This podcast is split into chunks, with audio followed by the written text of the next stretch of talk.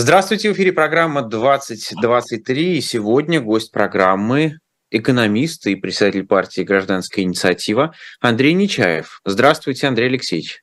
Добрый вечер. Впереди единый день голосования. Вы с какими чувствами его ждете? Вот, Максим, если бы вы меня прямо спросили, вы ждете, что выборы будут честными, равными, демократическими, ну и так далее. Ответ я, на этот вопрос, я, кажется, и так знаю. Я прямо и честно вам ответил бы, нет, я в это не верю. Но при этом а, я считаю, что а, в выборах надо участвовать, особенно, конечно, на муниципальном и региональном уровне, где есть очень скромный, но все-таки шанс провести нормальных вменяемых депутатов. И главное, сделать что-то силами этих депутатов, что-то полезное. Это мы знаем и на московском примере, и на ряде других регионов, где э, наши ребята проходили в депутаты и делали очень много, очень много полезного для того района, для его жителей, которые их избрали. А, значит, меня, конечно, крайне смущает, ну, вот, нет ничего, что меня бы не смущало. Три дня голосования, что крайне осложняет наблюдение. Кстати, а, значит, если есть желающие поработать наблюдателями, обращайтесь, там пишите на сайт партии. Э, значит, э, мы создали такой штаб, штаб, вернее, создал он сам по себе, а просто мы с ним взаимодействуем, штаб кандидатов, э, который будет организовывать наблюдение. А, и что самое смешное, что вот при всех этих справедливых претензиях к самим выборам, на стадии допуска, то происходит ну, просто какая-то фантасмагорическая история. Мы, э, вот, партия «Гражданская инициатива», значит, выдвинули примерно в 10 регионах на муниципальных выборах. Пустили в трех, включая, спасибо, Заполярный район Ненецкого автономного округа. Вот, вот где вотчина либерализма теперь. Заполярный район, это прямо действительно Заполярье, это не, не игра словами. Список не пропустили, а вот одного э, одномандатника, э, спасибо, пока пропустили. Э, Причем, понимаете, вот не, не пускают, ну, это что-то такое среднее между полным неприличием и, я не знаю, телеграм-каналом «Панорама». Ну, например, значит, вы уведомили не за 4 дня э, надо уведомить Минюст, уведомить избирком, хотя, значит, там в Гражданском кодексе, вот, ну, юристы все это проработали, мы подаем апелляцию в суды, конечно, дело пустое, э, вот, что э, за три дня вообще-то нужно. Но они последний день не считают. Вот по этим соусам у нас, значит, там в паре тройки регионов э, кандидатов наших, э, и не только наших, а, значит, в целом а, по Москве, вот сейчас ребята подвели итоги, значит, а, из, не, не, не берем, естественно, думские партии, которые как-то условно называются партиями, это филиалы одной организации, вот, а, значит, э, не допустили две трети самовыдвиженцев. И кандидатов, ну вот от таких партий, как наша, оппозиционных и э, реально, реально альтернативных. А, значит, еще один случай, вот просто, ну, я, вот даже я не знаю, как к нему относиться. Значит, э, отменяют подписи, а потому что этого избирателя, который подписался за кандидатов, нет в каких-то базах. Вернее, у него другой адрес в каких-то в неких базах, загадочных. Мы показываем в избиркуем паспорт его, где стоит отметка о прописке регистрации так называемой. Вот он, его адрес. Его другого нет. А в нашей базе другой. Первый раз, кстати, с этим чудом я столкнулся еще в 2014 году в Калужской области, где губернатор Артамонов был крайне недоволен, что мы его ярого оппонента выдвинули в мэры э, Калуги, и поэтому дал команду наших кандидатов не пускать нигде, включая, включая список. Так там, значит, подписям придраться не смогли, вот креативные люди, вот я отдаю должное, люди креативные. Значит, придрались к сборщикам. И знаете, как придрались? А он пишет, у меня была команда из Красногорска. Московская область, город Красногорск, там, условно, улица Ленина. Что однозначно идентифицирует паспортные данные, адрес, телефон? Нет, говорит, он неправильно написал. Надо было писать Московская область, город Красногорск, Красногорского района. Говорю, а ничего, что у него в паспорте нет Красногорского района, а в наших базах есть. И, и, и вот такие мерзоглупости сейчас идут э, на каждом шагу, поэтому, конечно, выборы, выборы очень тяжелые, но тем не менее, э, тем не менее, я считаю, что надо пытаться в них участвовать, и поэтому я призываю так называемую демократическую общественность, которая вообще не любит ходить голосовать, все-таки собрать волю в кулак и пойти, или, если есть вменяемый кандидат, проголосовать за него, а, значит, э, ну, или там, я не знаю, испортить бюллетень, потому что голосов против теперь нет ну, по крайней мере, вас будет труднее фальсифицировать. Или, или вот идите наблюдателями. Ну, вот вы сказали про три дня голосования и осложненное наблюдение. Вы наверняка, может быть, каждый день слышите это выражение. Зачем играть с шулерами в карты? Да? Э, как вы себе отвечаете на этот вопрос? Я этот вопрос себе не раз задавал и публично, э, и приватно на него отвечал. А я считаю, что Россия исчерпала свой лимит революции в прошлом веке. Я в свое время с группой коллег получил на руки абсолютно разрушенную страну с разрушенной экономикой. Я не хочу, чтобы это повторилось еще раз. Поэтому я не готов. Не крупный политический деятель, я не готов своих сторонников вести на штурм Кремля. А, ну, тогда, значит, остается два варианта. Или э, иммиграция, в прямом смысле этого слова, или диванная иммиграция, значит, там, ну, может быть, с писанием в соцсетях что-то, и то очень осторожно. А либо все-таки пытаться играть в том правовом поле, в котором мы живем. Да, можно говорить, что это правовое поле, которое построили наперсточники. Ну, давайте хватать их за руку там, где, там, где можно. Там, где вот шарик приклеил к наперстку, ну, попробуем, значит, все-таки его за руку поймать. Когда вы увидели обращение Алексея Навального из тюрьмы вернуться к тактике «голосуем за любую другую партию, кроме «Единой России», вы что, как отреагировали? Печально. Ну вот, ну сейчас, знаете, такая ситуация, что про Алексея Анатольевича или хорошо, или ничего. Я, упаси Боже, не, не сравниваю его с ушедшими. Вот. Ну, когда человек, когда человек в тюрьме, как-то язык не поворачивается его критиковать. Сам он призывает но, не но, делать на то, что в тюрьме. Но э, мне кажется, что это призыв абсолютно э, негодящийся и безответственный. Ну, потому что все думские партии единодушно поддержали, как мы с вами должны говорить, специальную военную операцию. Да? Единодушно. Даже в нюансах были э, считанные расхождения. И что, я вот должен, значит, э, пойти проголосовать за Зюган, условного Зюганова, там, старшего или младшего, только потому, что он не из «Единой России»? Да он ничем не отличается. Ничем. Андрей Алексеевич, а вообще тему войны и мира в этой избирательной кампании как-то можно трогать? Ну, э, поскольку я говорил, и мы выдвигали кандидатов, э, ну вот э, один раз в ЗАГС в НАУ, где они пропустили, остальное это муниципальный уровень, наверное, там более естественно говорить там, о поликлиниках, Э, дорогах и лавочках. Ну, то вот, в чем люди живут каждый день и что является э, сферой ответственности муниципального уровня. Вот. Но при этом, если у избирателя там, на встречах возникнет вопрос о войне, я думаю, что на него надо отвечать. Насколько, ну, грубо говоря, это вообще регламентируется?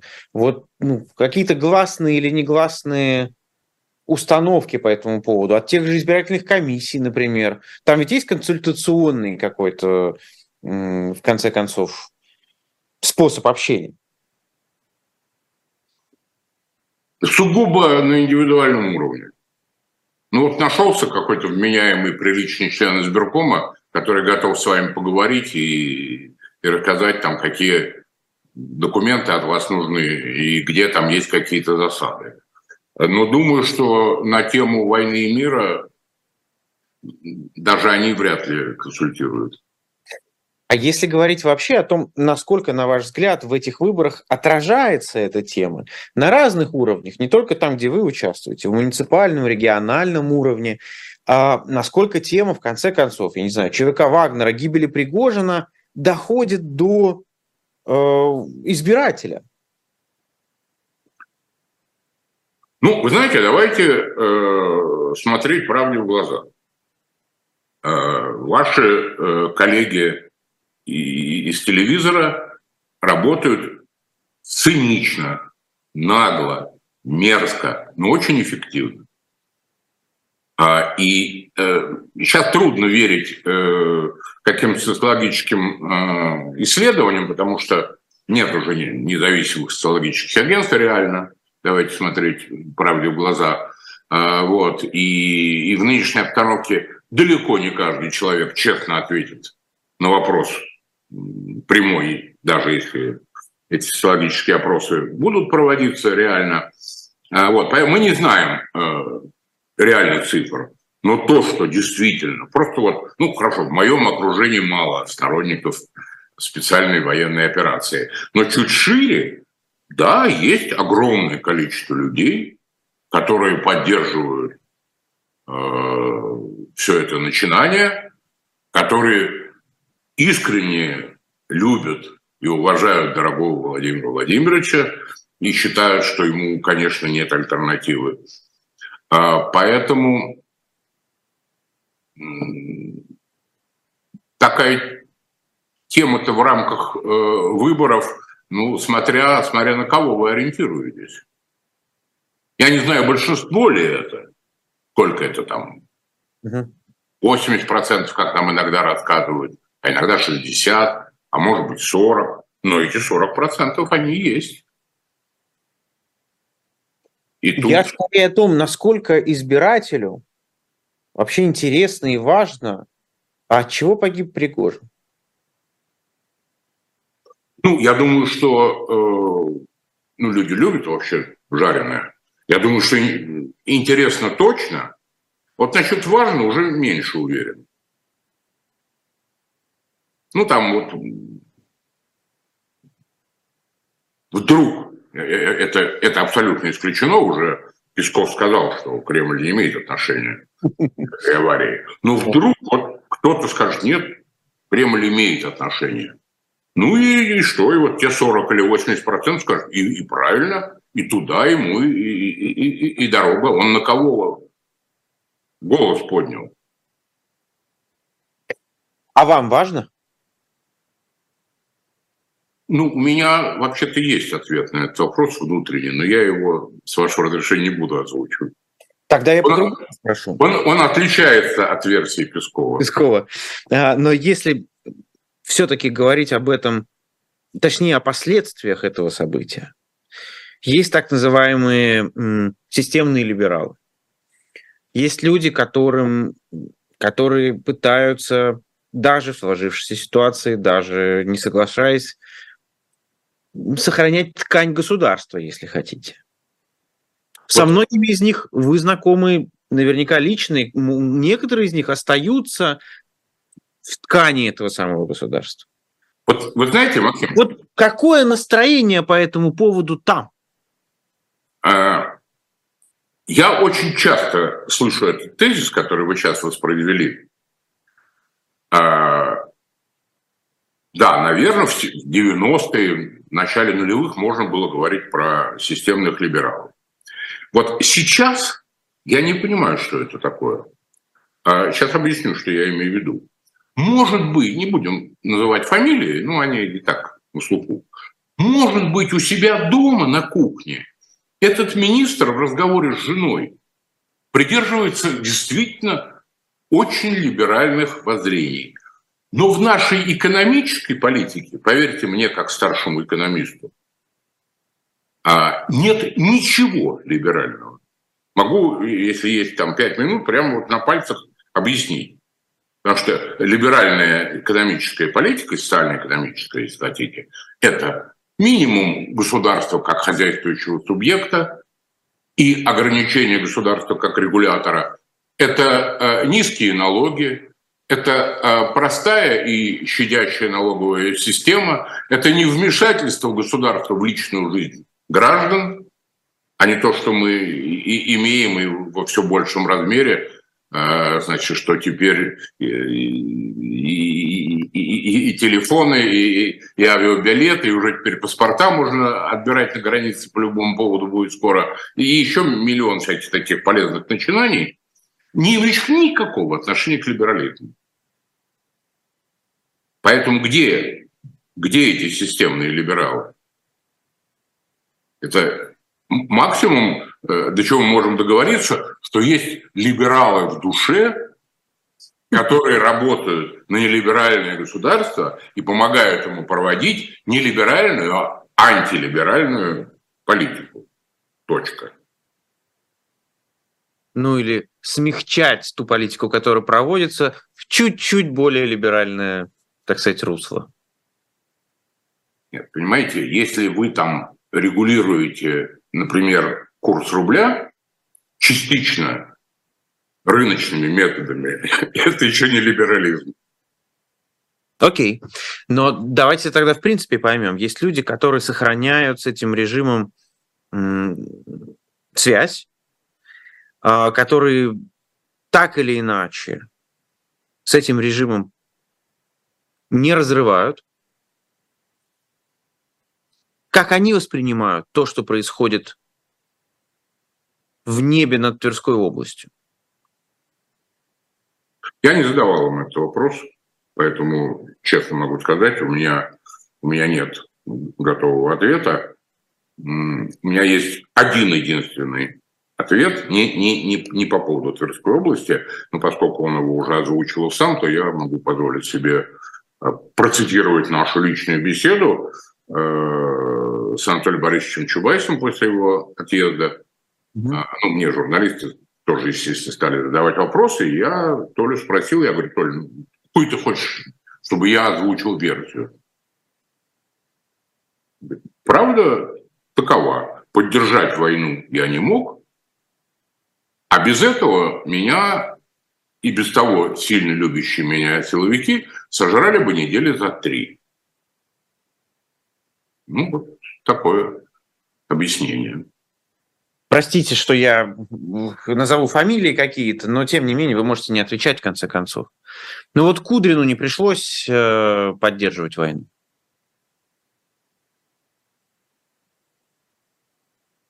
Я не знаю э, содержание приватных бесед э, Алексея Леонидовича э, с дорогим Владимиром Владимировичем, а, но, как мы знаем, тем не менее, с государственной службы Алексей ушел. Да. Но он не может не понимать, что означают такие взрывы в небе над Тверской областью. Он не может не понимать, что это для государства, не для личной власти Владимира Путина, а для государства. Думаю, что не может не понимать. А, но вы знаете, тут э, э, на самом деле не менее интересно другое э, явление, которое вот сейчас стало набирать обороты. А, это, это то, что мы обсуждаем, это действительно mm-hmm. драматический прецедент, но все-таки он такой как бы радовый, да? А вот сейчас решили явно провести чистку э, олигархов. И вот э, Генпрокуратура, вы знаете, наверное, выступила замечательной инициативой у целого ряда, включая бывших депутатов, сенаторов, сенаторов. министров, ну и просто, и просто честных олигархов, собственность отобрать. Ну, зачем вы говорите отобрать? Пересмотреть некоторые приватизационные процессы. Не, прямо отобрать. Тогда чего затеваться-то? А, кстати, в этом смысле мне будет очень, мне очень интересно. А, вот э, известный Михаил Борисович Ходорковский, э, значит, как говорят э, его критики, незаконным путем приобрел компанию «Юкос». Ее сейчас э, усеченно заберут у Роснефти или нет? Ну, потому что вот у Рыболовлева хотят забрать, потому что он там, по-моему, у Абызова кто-то купил, а Абызов вроде как это то ли украл, то ли там как-то еще не вполне честно приобрел, ну, если верить РБК. Вот у Рыболовлева заберет, а так, значит, по этой логике у Роснефти тоже надо забрать. Но что-то мне подсказывает, что вот как- как-то это будет иначе выглядеть. А вообще, насколько это важный процесс? Это какие-то личные счеты с конкретными олигархами или это структурная перемена? Ну, я думаю, что это э, передел, конечно, собственности, классический такой, ну, в данном случае передел контроля над собственностью. Э, но у нас э, руководители большинства госкомпаний, э, вот так по манерам поведения, они мало отличаются от руководителей частных компаний. Различию не, не, не, не в внешних проявлениях, там, самолеты, поезда и так далее, не в стиле принятия решений, вы особенно разницы не почувствуете. А значит, на самом деле это тренд. Это тренд последних примерно 10-15 лет, набравший обороты в последние 5-6 лет, э, э, огосударствление экономики. Но просто раньше э, стиль был такой, что под каждую новую государственную задачу создавалась очередная там или государственная корпорация, или государственная компания, если это был более низкий уровень, там, муниципальное предприятие. Сейчас э, решили пойти другим путем. Значит, просто вот огосударствить то, что было частным. Э, ну, кстати, э, впервые этот эксперимент был проведен в банковской системе, э, когда ряд крупнейших банков оказался в тяжелом положении частных банков и взяли под контроль Центрального банка. У нас сейчас в банковском секторе из 10 крупнейших банков 9 государственные. А вообще, э, по данным не, не либералов каких-то там пошлых, а ФАСа, Федеральной антимонопольной службы, 70% ВВП России – это госкомпании. Ну, раз уж мы заговорили об экономике и о том, что там в ней сейчас происходит, давайте попробуем, ну, только шире посмотреть на это. Не только на финансовую часть, не только на ВВП, не только на производство, но и на демографический аспект. А, если все будет идти как идти, как идет сейчас, какой запас прочности у этого режима с точки зрения экономических возможностей? Вы знаете, э, вот если бы на вашем месте была девушка Скобеева, а на моем месте, ну там у них с экономистами хуже, ну, ну в общем, вот экономист оттуда, они бы сейчас сказали, все глупости. Нам предрекали падение ВВП на 8-10% после начала украинского конфликта. А в прошлом году падение составило всего 2, ну, я, правда, при этом так рок шучу, а вообще во всем мире шел восстановительный рост, а у нас все-таки минус 2, а не плюс 2. А в этом году будет плюс 1,6 с учетом того, что в статистике называют низкая база. Ну, провалов прошлого года и до этого пандемического провала. В этом году будет э, какой-то сравнительно небольшой э, рост. То есть э, действительно краха не, не произошло. Э, не берем отдельные, отдельные сектора, где действительно ситуация в ряде случаев очень тяжелая. Например, рухнуло автомобилестроение. Просто рухнуло. Ну, потому что все последние годы оно развивалось по принципу все-таки сборки либо западных, либо корейских моделей. Вот эти знаменитые Калужский кластер, Калининградский кластер. Это была в той или иной степени локализация и сборка. Эти компании ушли, и в какие-то моменты падение было 95% получат автомобилей. Ну, сейчас, значит, пришли китайские автомобили, на них вешают шильдик «Москвич», э, значит, и так вот формально все восстанавливается. Ну, другое дело, что потребителю предлагают вот эти китайские автомобили купить по цене э, там, Мерседеса э, или на худой конец хорошей модели Volkswagen, ну, это уж издержки. Издержки антиглобализации. А с дальней авиацией чудовищная, конечно, проблема. Ну, потому что чипы в рамках параллельного импорта в этих вот, как женщины замечательные, э, как они назывались-то, челночницы, а в таких клетчатых, вы, наверное, не достали. Они в клетчатых сумках сначала возили, э, возили значит, товары, насыщая российский рынок за что им огромное спасибо, и без всякой иронии говорю, и низкий поклон. Но вот чипы из Тайваня можно провести в сумке, а Боинг не проведешь. Даже двигателя от Боинга не проведешь. А, поэтому, но сейчас вот э, наше правительство приняло замечательное решение а, в течение пяти лет 46, следите руками, 46 раз увеличить производство самолетов. Я не удержался, написал пост, что хорошо, через пять лет Потому что это явно принцип, э, что или Ишак, или Падишах. Э, на пять лет можно смело ставить задачи, прогнозировать и так далее. Вот если бы сказали, что там не в 46 раз, а на 10%, но через три месяца, вот я бы тоже сильно удивился. Но тут было бы легко проверить. Э, ну, хотя я не знаю, может быть, эти кукурузники начнут производить Ан-2, если чертежи найдут старые. Э, вот.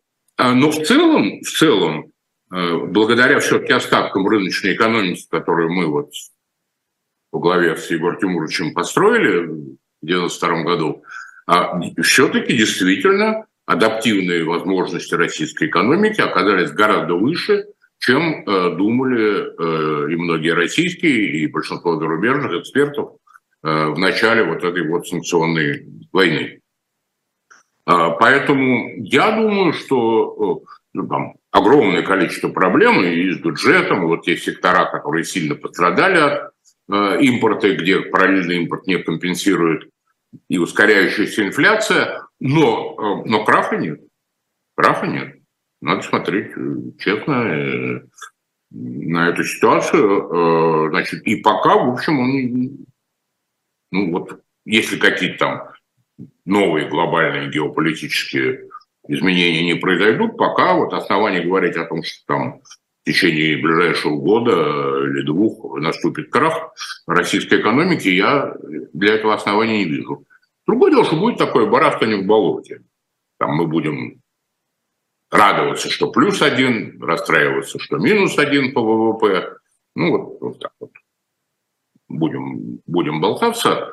Э, вот. Но, но тем не менее, тем не менее, запас прочности вот у остатков рыночной экономики, повторюсь, оказался очень серьезным. Пока ну, наша программа не началась, пришла новость о том, что Генпрокуратура признала фонд «Свободная Бурятия» нежелательной организацией. Раз уж мы вспоминаем 90-е, вы вели в свое время переговоры с Татарстаном по поводу того, как им, значит, быть в составе России, при этом, чтобы им это было так или иначе выгодно. А, оглядываясь вот и на те переговоры, и на то, что ну, рано или поздно страна будет переживать э, режим турбулентности какой-то. Насколько, на ваш взгляд, эти вопросы снова встанут? Вы знаете, э, вот при всех тех проблемах, которые и мы обсуждаем, и, и которые действительно объективно сейчас присутствуют в российской экономике, я белой завистью, белой завистью завидую э, нынешнему российскому правительству.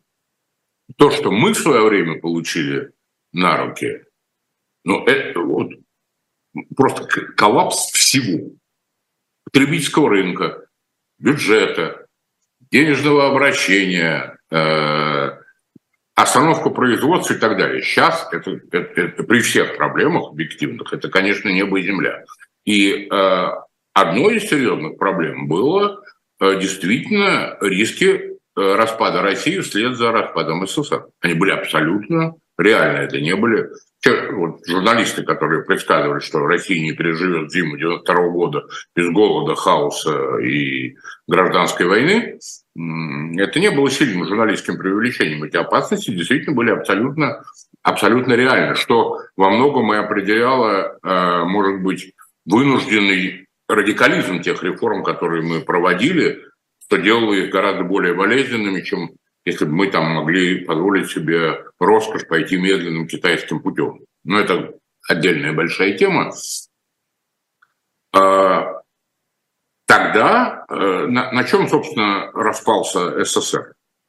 Э, ну, помимо, помимо желания республиканских элит просто прийти к власти, а, но почему это было поддержано населением? Потому что оно искренне верило пропаганде, что э, в одиночку, ну или без э, федерального центра, они легче выберутся из этого тяжелейшего экономического коллапса, экономического кризиса. Значит, э,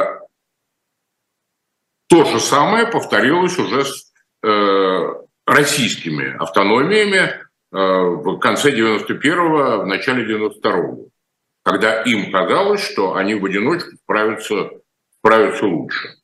Ну и плюс, конечно, те, у кого были природные ресурсы, которые можно было экспортировать, желание делать это самим э, без помощи федерального центра. На чем, собственно, мы с Татарией поладили тогда.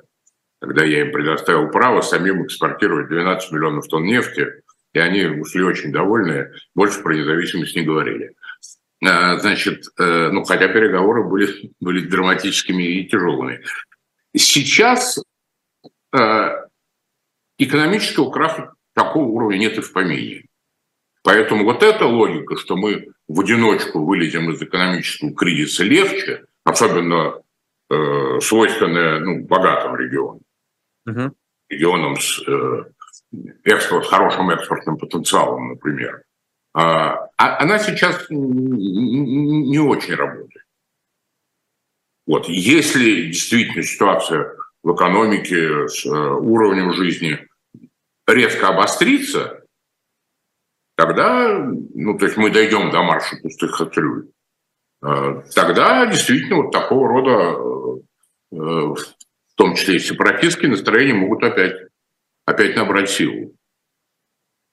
Вот мы с вами вспомнили такой один из сюжетов 90-х годов. Э, опять же, после письма Алексея Навального много говорили о 90-х. А, многие начали вспоминать, когда именно свернули не туда. А как вы отвечаете на этот вопрос? Э, что, простите? Когда, когда именно, в какой момент свернули не туда? Как вы отвечаете на этот вопрос? Нет такого момента. Вот, вот, вот такого, что там 30 февраля 93 -го года нет, нет такого дня. А, значит, я считаю, что много раз об этом говорил, что э, большой ошибкой Бориса Николаевича, при всем моем огромном к нему уважении, было то, что он не решился на создание сильной прореформенной, ну, если хотите, пропрезидентской партии.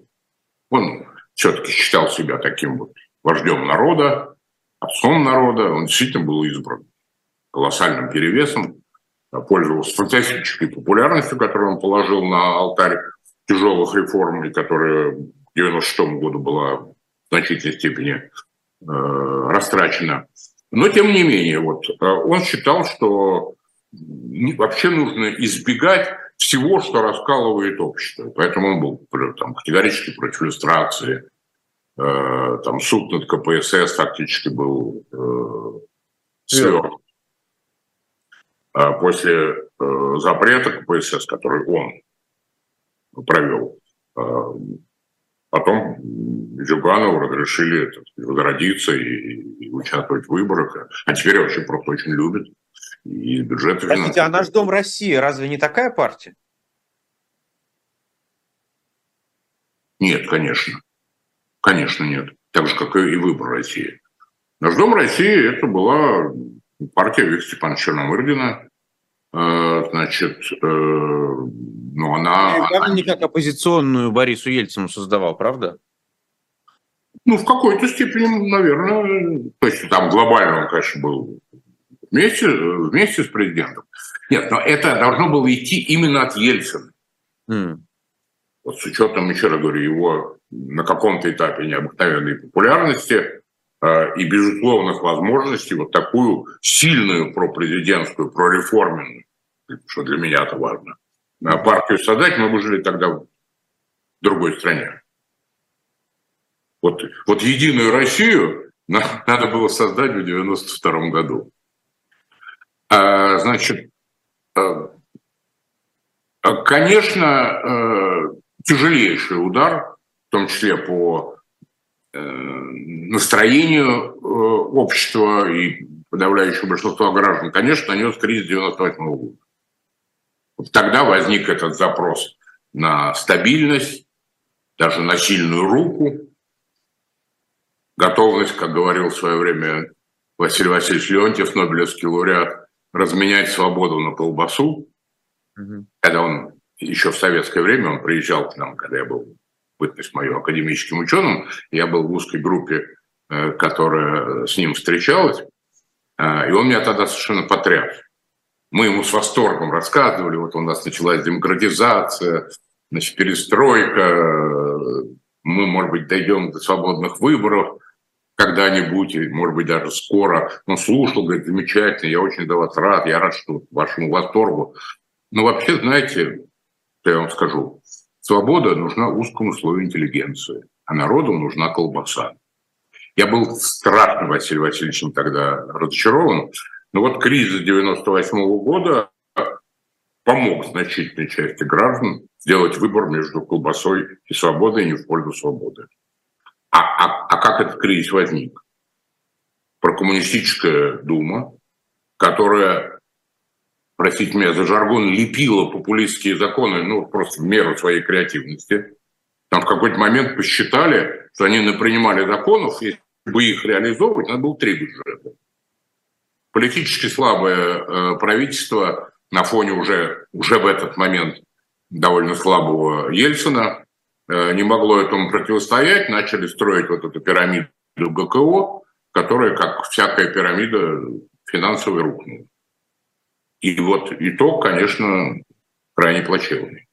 И, и, и в тот момент, и стратегически, э, если бы была сильная пропрезидентская партия, такой бы Думы не было. Ну, по крайней мере, кто-то бы, кто бы сдерживал эти инстинкты раздать и поделить.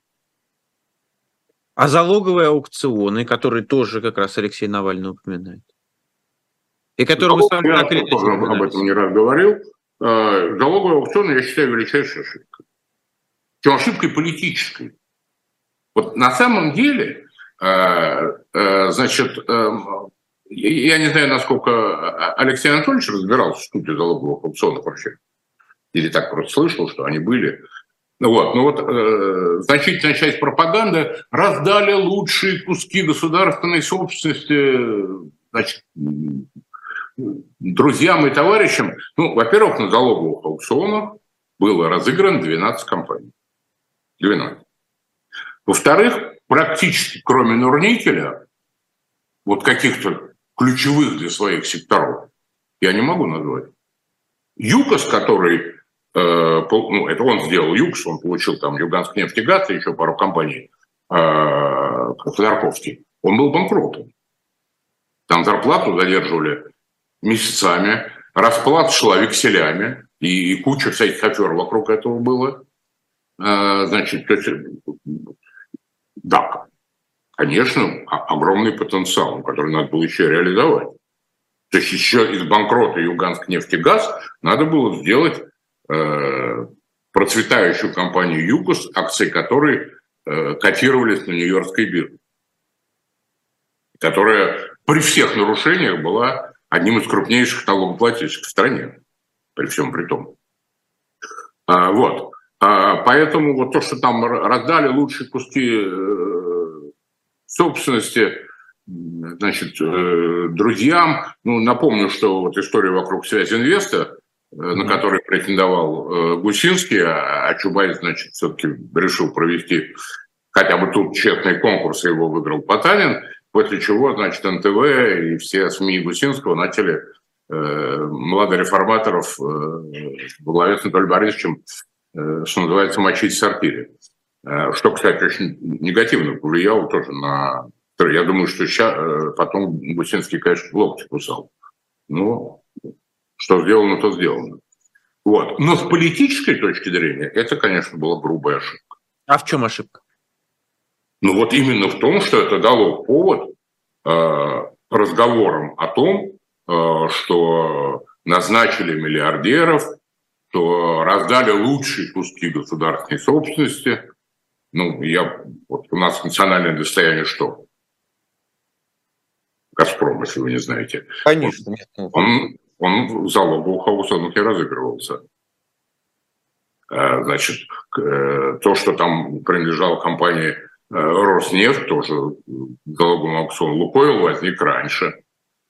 Поэтому, ну, там были, да, солидные компании, ну, прям сказать, что вот все национальное достояние раздали, ну, будет, мягко говоря, сильным преувеличением. А ощущение такое при правильно проведенной пропагандистской работе у значительной части граждан могло возникнуть. Вот, ну, если бы мы сейчас с вами были на Московской улице, можно было выйти и спросить даже людей там моего поколения, а сколько было на залоговых аукционах распределено компаний?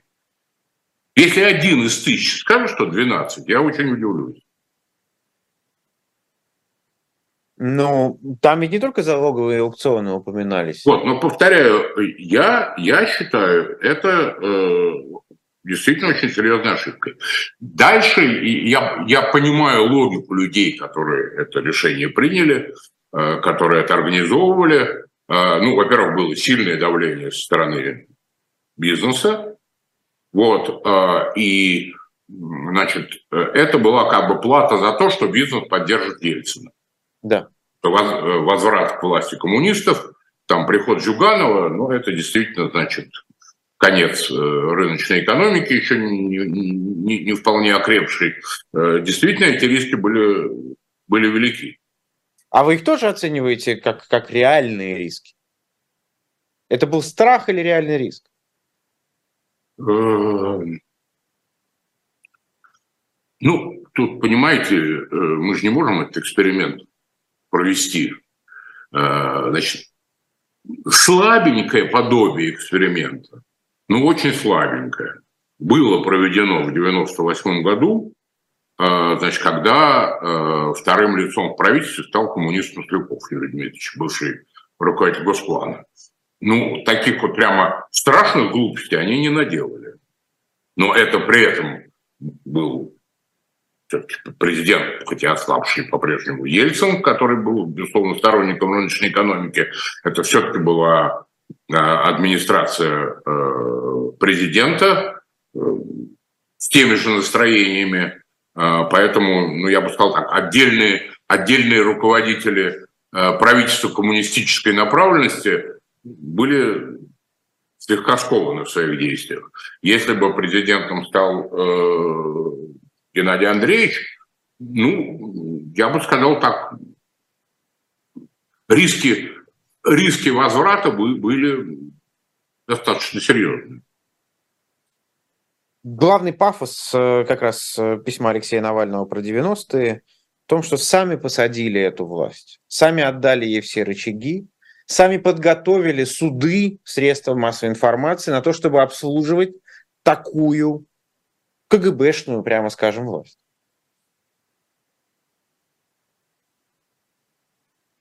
Ну, я уже говорил, что вот про, про Навального или хорошо, или ничего. Ну, я, я не знаю. Даже не вопрос в Навальном. Откуда он, откуда он все это взял? в этом тезисе. Вот смотрите, один пример. Да? А, была компания НТВ, которая мочила главу администрации президента по черному и других, в общем, людей, так или иначе, приближенных к власти, на которой была при этом программа «Куклы», которая, э, э, это я знаю, вот этот разговор, а, что называется, от первых лиц, э, когда помощники с Борисом Николаевичем обсуждали, и он высказывал, конечно, крайнее раздражение, когда он говорил, давайте закроем. Ну, спасибо Боже. Спасибо Боже. Он не считал. Вот. У него масса было недостатков. И, конечно, так сказать, вот страх концентрации власти один из них у Бориса Николаевича. Но при этом, как ни странно, в душе он был все-таки истинным демократом. Вот для него закрыть СМИ, давить СМИ, это, это было немыслимо. И, и этих примеров, это вот НТВ, это я один привел, а их, их было огромное количество. Поэтому э, мы действительно могли э, реально говорить о, ну, не, я не знаю, существует идеальная свобода слова, но по сравнению с тем, что мы имеем сейчас, тогда был просто разгул свободы слова. Поэтому о каких, о каких СМИ, которые работают на власть, говорит Навальный, я не очень понимаю. Ну, наверное, какие-то такие СМИ тоже были. Ну, выборы 96 -го года вспоминает, в первую очередь. Когда СМИ были заточены под Ельцин.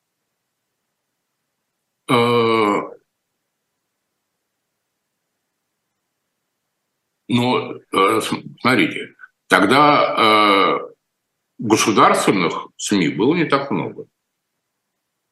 Если частные СМИ, ну или их владельцы, считали, что лучше, если победит Ельцин, ну это их право. Но сказать, что Зюганов не имел... Простите, не имел... но тут я вспоминаю закон о СМИ, который в этот момент работал в Российской Федерации владелец издания не имеет права влиять на редакционную политику. Ну, хорошо, это нюансы, мы, мы с вами понимаем, о чем мы говорим. А, значит, а, но сказать, что Геннадий Андреевич не имел трибуны или, или не выходила в этот момент газета «Завтра» там и еще куча значит, э, прокоммунистических изданий, это будет сильным преувеличением. Ну да, наверное, значит, вот там э, НТВ сейчас и кается. Ну, наверное, НТВ было на стороне Ельцина и давало его больше. А, вот, но не более того. Судебные органы, на ваш взгляд, насколько то, что мы видим сегодня, судебной системы, и особенно по политическим делам, было выстроено именно тогда?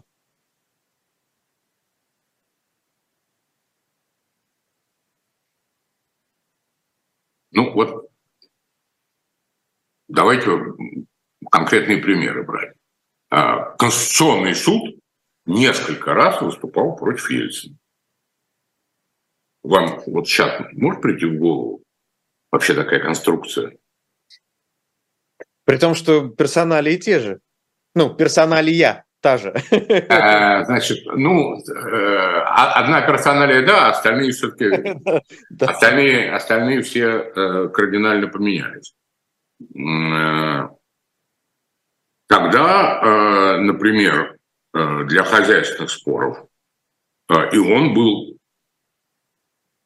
пожалуй, самым профессиональным, там сказать, что он был абсолютно не коррумпирован, было бы сильным преувеличением, но мы сейчас говорим в другом контексте с вами, да, влияние государства и телефонного и позвоночного права.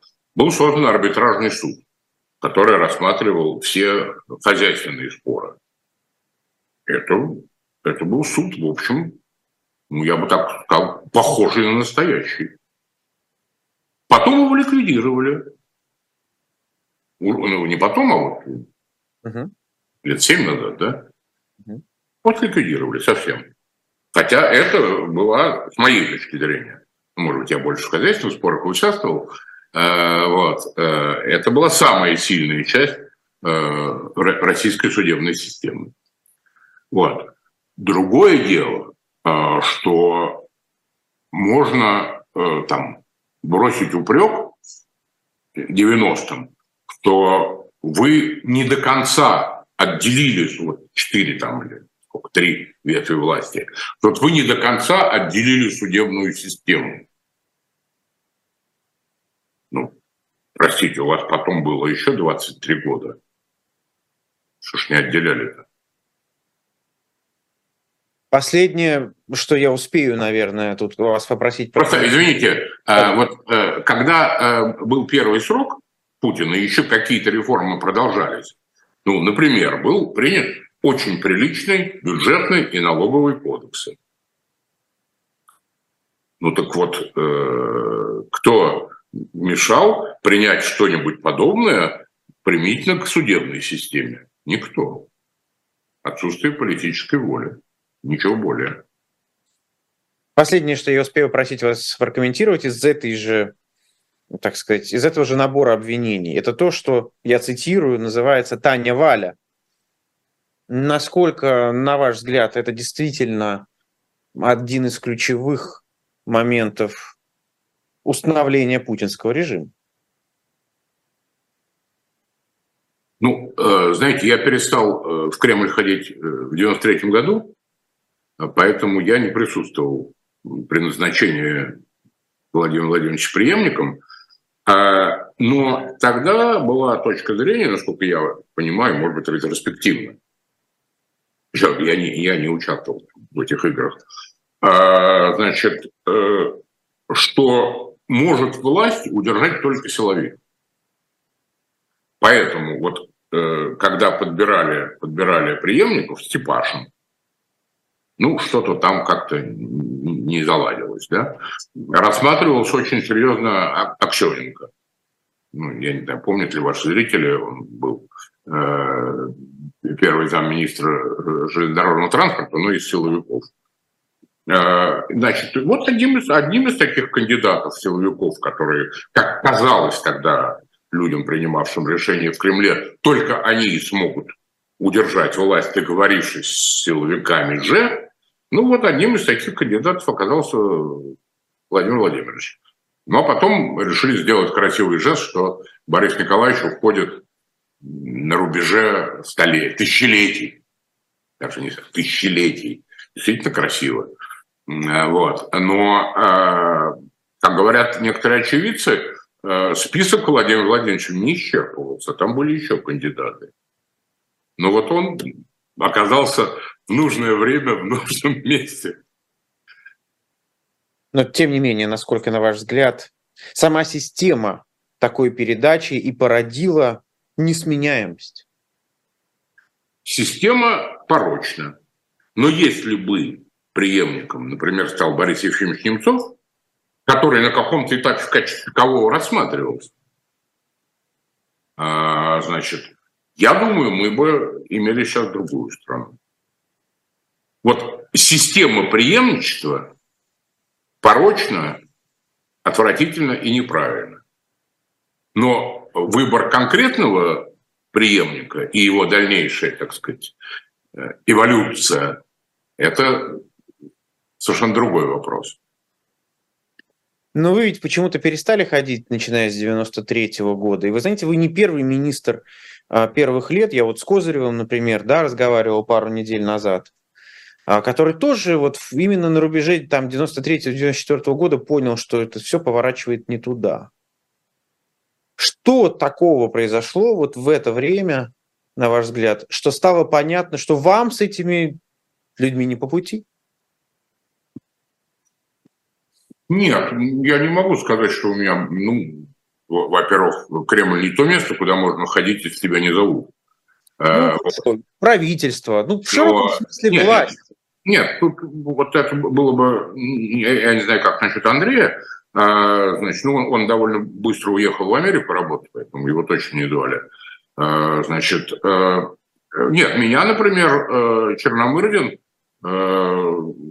не, не раз, не два и не три приглашал на заседание правительства и, и даже предоставлял слово, ну, когда речь шла там, скажем, о каких-то инвестиционных а, процессах, ну, потому что он считал, что я специалист. А, вот. А, значит, и э, я вам приведу э, слова Егора Тимуровича, моего дорогого покойного друга, а, значит, когда его спрашивали, Егор, ну вот ты же видишь, что ну как-то люди неправильно себя ведут. Почему ты даешь им советы и тем самым помогаешь фактически удержать власть? Он говорил, знаете, я один раз получил уже на руки разрушенную страну. Я не хочу, чтобы с моей, простите за пафос, Гайдар был человеком не пафосным, я не хочу, чтобы с моей родиной это повторилось еще раз. Поэтому я готов черту и, и дьяволу помогать, чтобы уменьшить э, просто проблемы э, для страны. Э, вот. Э, поэтому нет, я бы сказал, что э, ну, у меня там какого-то особенного диалога не было никогда, ну, в смысле, после правительства. Э, вот. Э, но в оппозицию я перешел, наверное, уже вот где-то в середине нулевых, а не, не в 90-е. 90-е я, я, я видел, что делаются ошибки. Ну, там, ну, близкая мне экономическая тема, но когда Борис Николаевич сделал откровенную глупость. И на трапе самолета сказал, девальвации не будет. Чем просто треснул по рукам э, ЦБ и собственному Минфину, потому что если бы тогда провели девальвацию, кризис-то был на самом деле не, в меньшей степени долговой, скорее валютный. Если бы вовремя провели девальвацию, кризис был бы гораздо менее болезненным, чем он в итоге случился. В, в итоге девальвацию после кризиса провели, только сначала дали, простить по морде бизнесу и собственному населению на отмаш. Вот. Или, э, значит, э, ну, полный идиотизм, я, я им толковал. Реструктурируйте портфель ГКО Центрального банка отдельно. Центральный банк арестовывал счета Минфина, когда тот не платил э, ему проценты по ГКО. Ну, это мыслимое дело. Заканчивается, да, время. есть, а, было много, к сожалению, было много ошибок, да. Это правда. Андрей Нечаев был гостем программы 2023. До свидания. Спасибо.